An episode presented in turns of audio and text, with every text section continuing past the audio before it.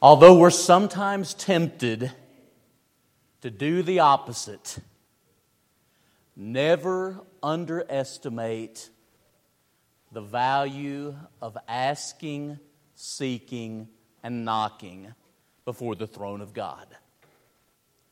Hebrews 4 and verse 16 says that we find grace and obtain mercy to help in time of need when we go to the throne of grace.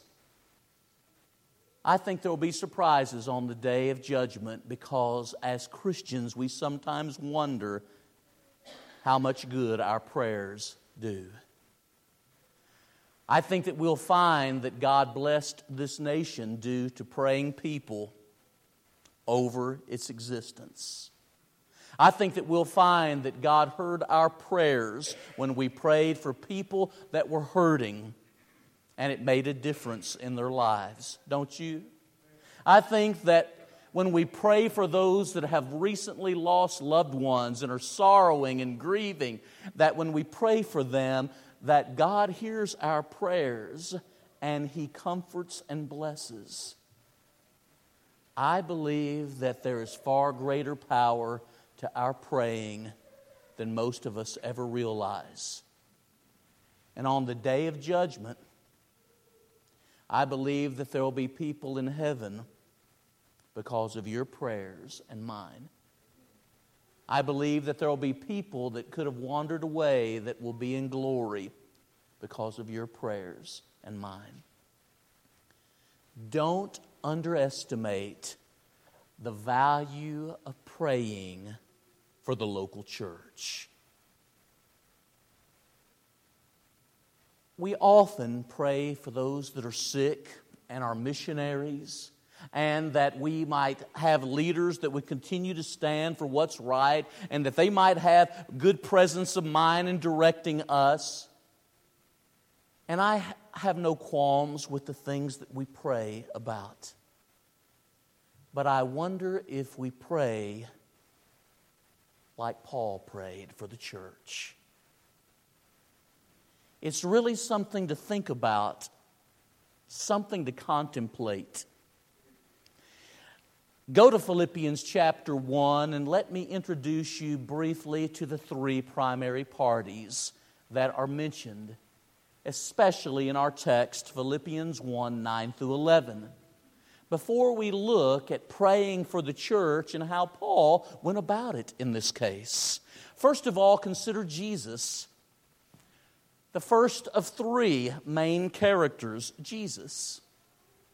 If you look at the first 11 verses, Jesus is referred to specifically no less than seven times in 11 verses. Just in the first two verses, Paul has to refer to Jesus three times. Jesus Christ is the Son upon which all of Paul's thought and love revolves.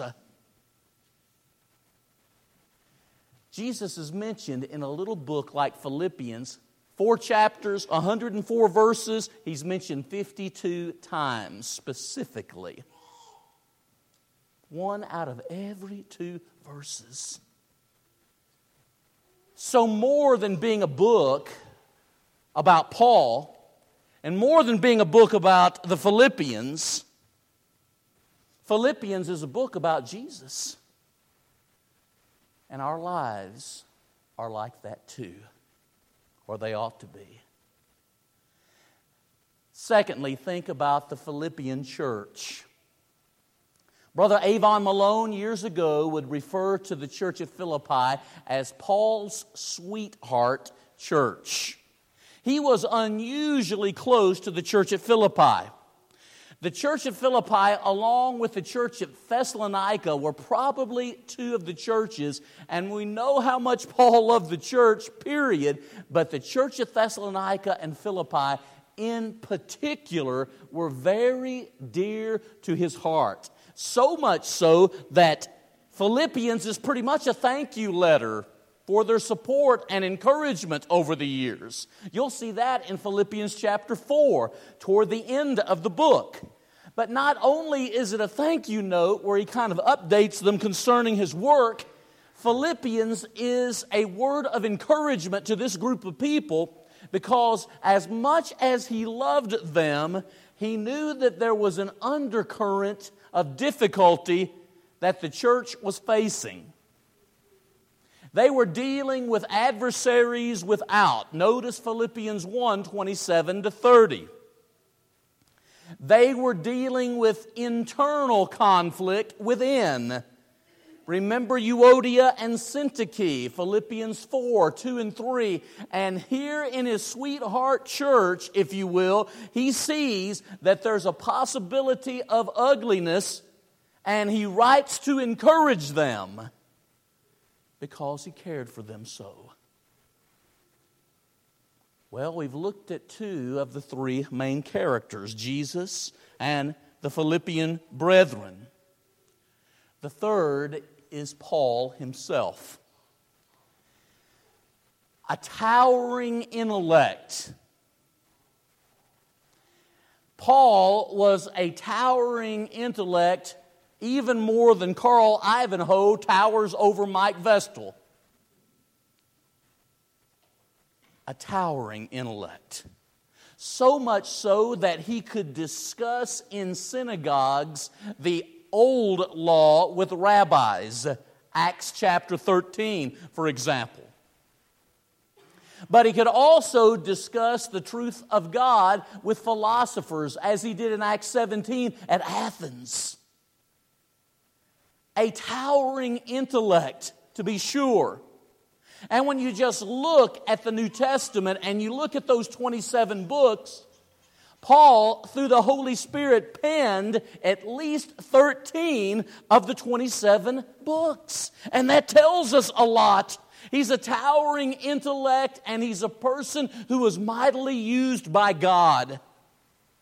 No question about that.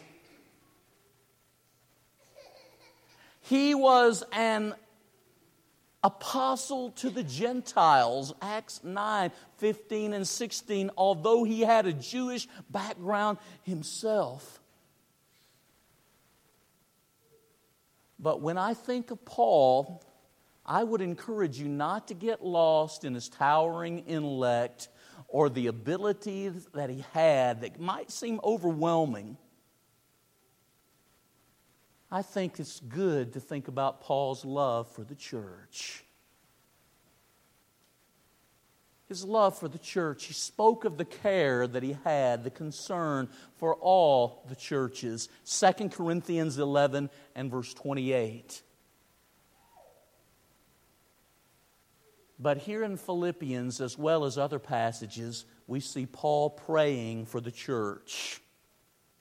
And what I'd like for you to think about with me tonight is outside of the Lord Jesus, I cannot think of an individual that can help us more in praying for the church than Paul. Can you? Others may be able to help us, but I can't think of anyone who would help us more than Paul outside of Jesus himself. Now, if you're there in your Bibles at this particular point in time, Paul is in prison. It's between 60 and 62 AD. And he writes four letters we call the prison epistles. Go to Ephesians and you'll see one of his prayers in Ephesians 1 15 through 23. These prayers are full of Jesus and they are full of God's will and blessing for his church. You see one in Ephesians 1 15 through 23. I would encourage you to study these prayers. And Troy, maybe we ought to ask ourselves do we pray like Paul did for the church? Go to Ephesians 3, look at verses 14 through 21. Another prayer of Paul for the church of Jesus Christ.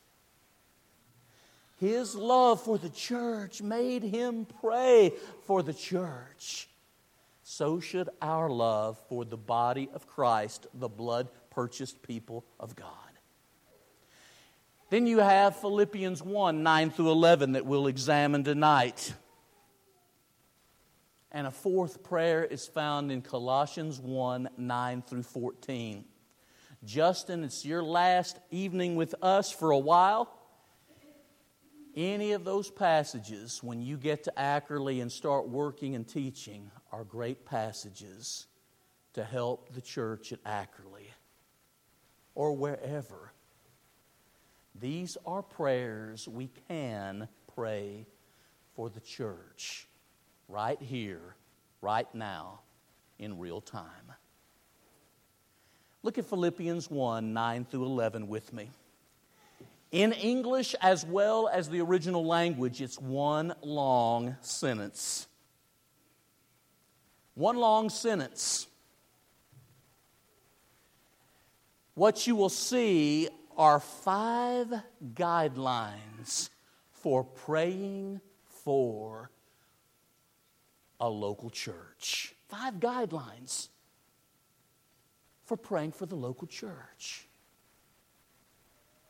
Here's the first one. Look at verse 9. And this I pray, Paul writes, that your love abound. Here is guideline number one pray that the love of the church abound. Philippians 1, verse 9. Pray that the love of the church abound. Notice how verse 9 begins with the little word and. You'll see it in every major translation. That little word connects to two verses. It connects, first of all, to verse 8 when Paul says, I yearn for you all with the affection of Jesus. And here is proof of his affection. And it also links with verse 4 of Philippians 1, which says, I pray for you with joy. Here is an example of the praying that he does for the church at Philippi and the joy that fills his heart when he thinks of this, his sweetheart church.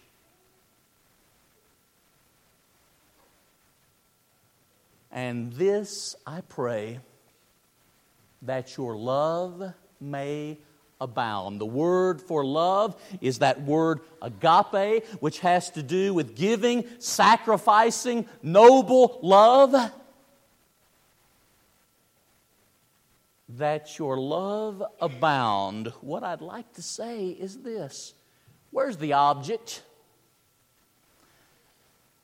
He simply makes a blanket, statement that your love abound.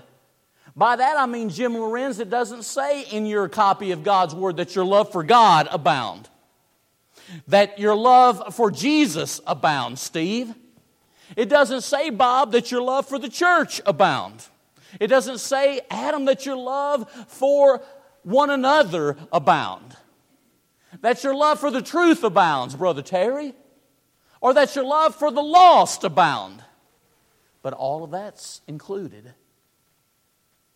It's a comprehensive statement that the church abound in love means lavishly, richly, and in an overflowing, superabundant way that the church display love. Period. For all those that I just mentioned. Now turn in your Bibles to Philippians chapter 2.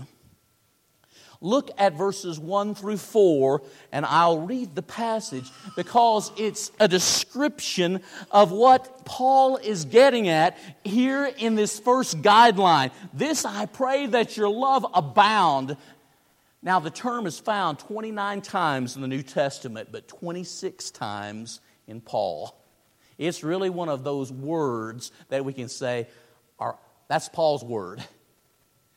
You think about it 1 Corinthians 15 58. Be steadfast, immovable, always abounding in the work of the Lord. Remember that one? Just one of the other references. But look at Philippians 2 1 through 4. So, if there is any encouragement in Christ, any comfort from love, any participation in the Spirit, any affection and sympathy.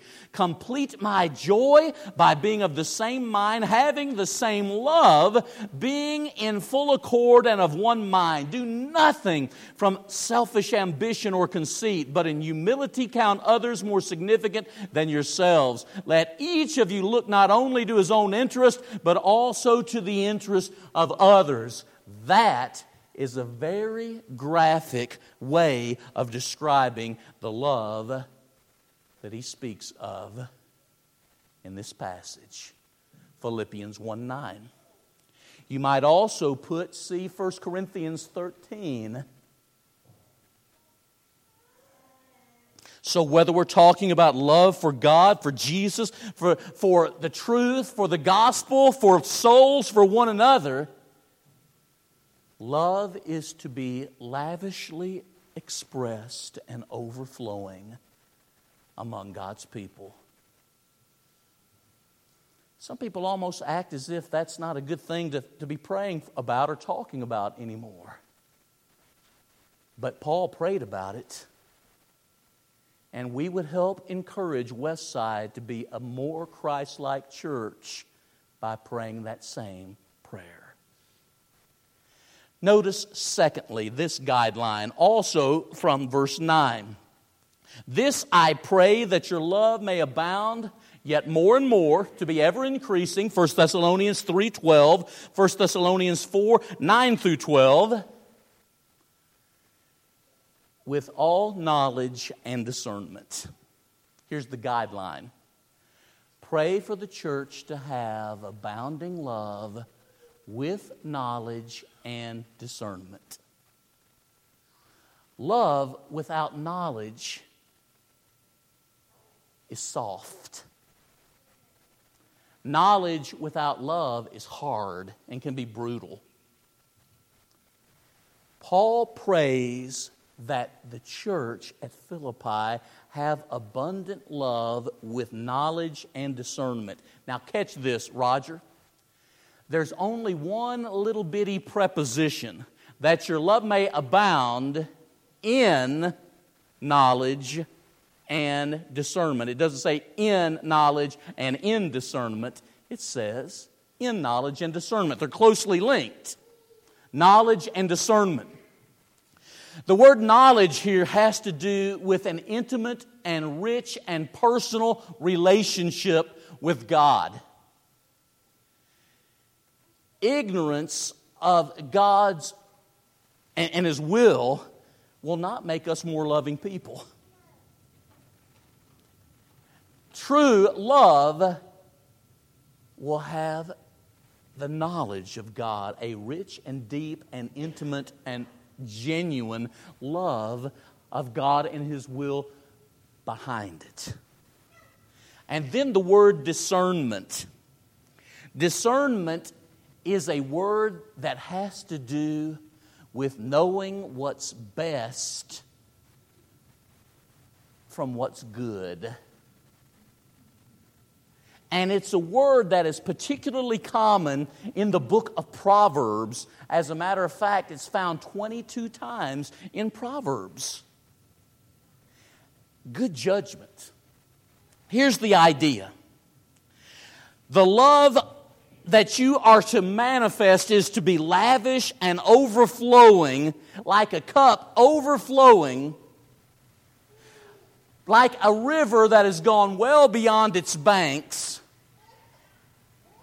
with knowledge of God that is real and personal and intimate, and discernment where you apply insightfully, wisely, God's knowledge in your everyday decisions and in your relationships. That's what Paul prays.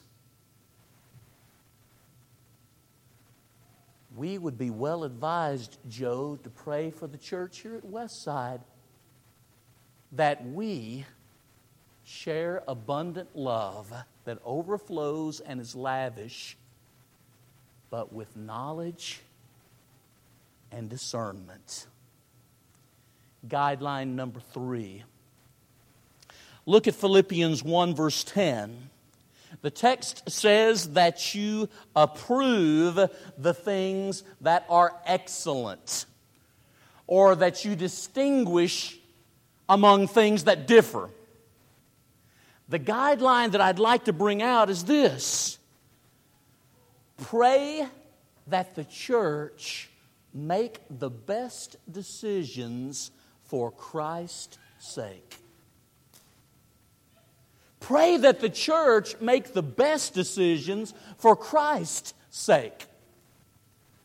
And now I realize that we live in a time when many churches have gotten so far away from God that we have to, to pray that they will make right decisions as opposed to wrong ones. Because we've all probably, if we've been Christians any length of time, have been around churches that did not make God honoring choices. And it breaks our heart. But it's not just about what's right and wrong. Put down by Philippians 1 and verse 10 these three words good, better, and guess what the last one's going to be? Best. Pray that the church make the best choices for Christ's sake.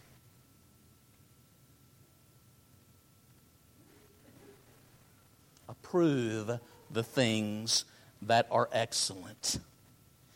And the idea is that there is the ability in a church to evaluate and to scrutinize and to make judgments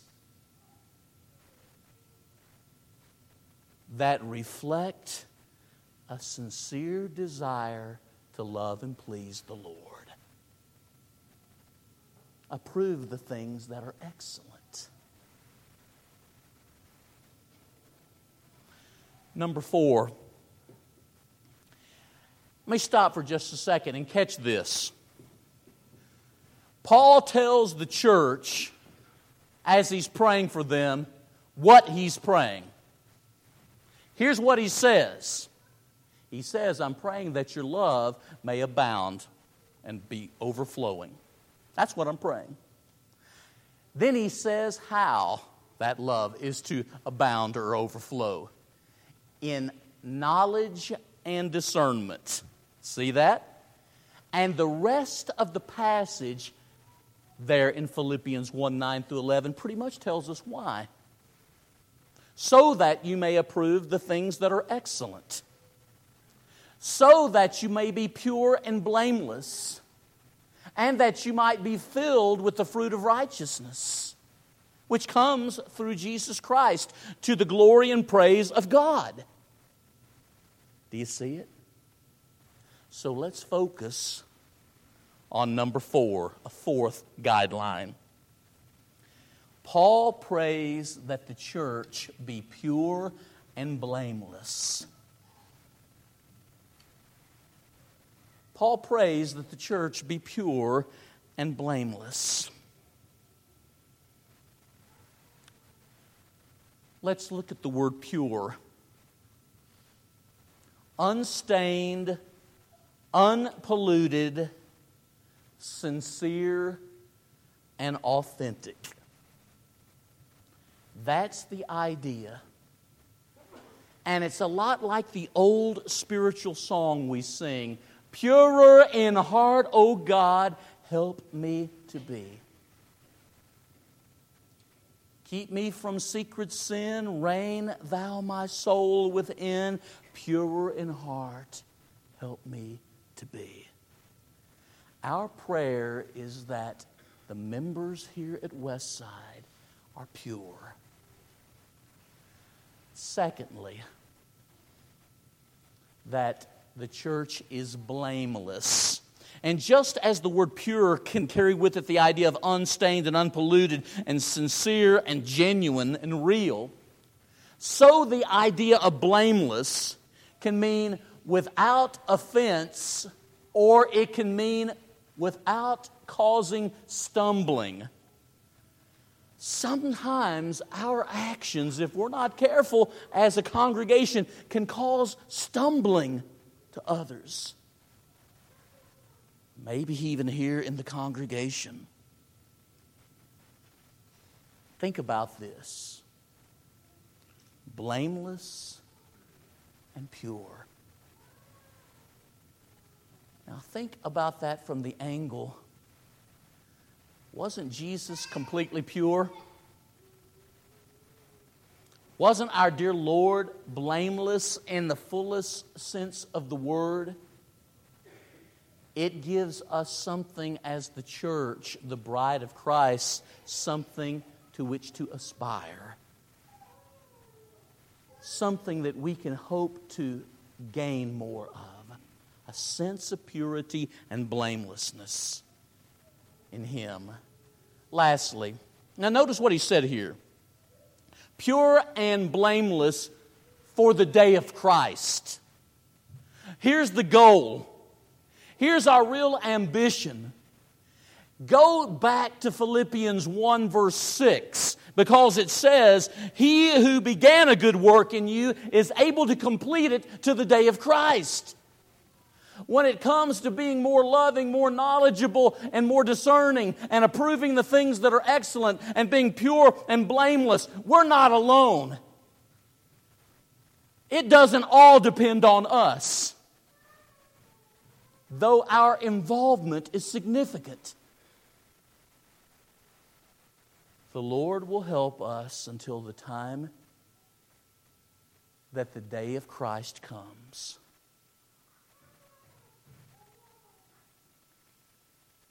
There's something really comforting about that. He that began a good work in you will be able to complete it, to fulfill it. Day of Christ, day of Christ. Now look at this fifth guideline from Philippians 1:11. Filled with the fruit of righteousness which comes through Jesus Christ to the glory and praise of God. We pray that the church be filled with righteousness to the glory of God. What's kind of neat is when I think about this, verse 9 begins talking about love. It talks about knowledge and discernment. Verse 11 talks about righteousness, which comes by Jesus Christ to the glory and praise of God. And by the time the prayer is over, and it's not a long prayer, we have got love and knowledge and discernment. We've got righteousness and fruit of righteousness that comes through Jesus, all to the praise of God why I said that Paul is a good one to look at to learn more about prayer, I hope now is even more obvious. Outside of Jesus himself, I think Paul has as much or more to teach us about praying than anyone in the New Testament. Our public prayers, I would suggest humbly, should reflect more of the depth of Paul's praying. True, we will always pray concerning elections and economies and the sick and job losses. But the matters that Paul deals with in this prayer are far weightier abundant love, true knowledge and discernment, making good choices for Christ's sake, being pure and blameless as God's people, and being filled with the fruit of righteousness which comes by Jesus. After all, He's the vine and we're the branches. John 15, 1 through 11. Apart from him, we can do nothing. John 15, 4 and 5. if more of us prayed for the church at Westside like Paul prayed for the church at Philippi, we would be amazed at God's response. Don't forget to pray for the church at Westside like that, please. My time is gone. Thank you for listening. We are about to stand and sing a song of encouragement, and while this lesson has been primarily for members of the body of Christ, it is wonderful to know that we have a God who cares so much, He sent Jesus. And that you can respond to His love and mercy and grace through faith, repentance, and baptism, and have your sins washed away by Jesus and what He accomplished at the cross. Have you come to Him? All the prayers in the world won't save you unless you come to Jesus. But we are thinking about you and we're praying for you at this moment to respond. And for those of us who are Christians, if we pray for the church of our dear Lord more like this, the Lord will hear and bless. And what a difference it can make. Let's stand and sing.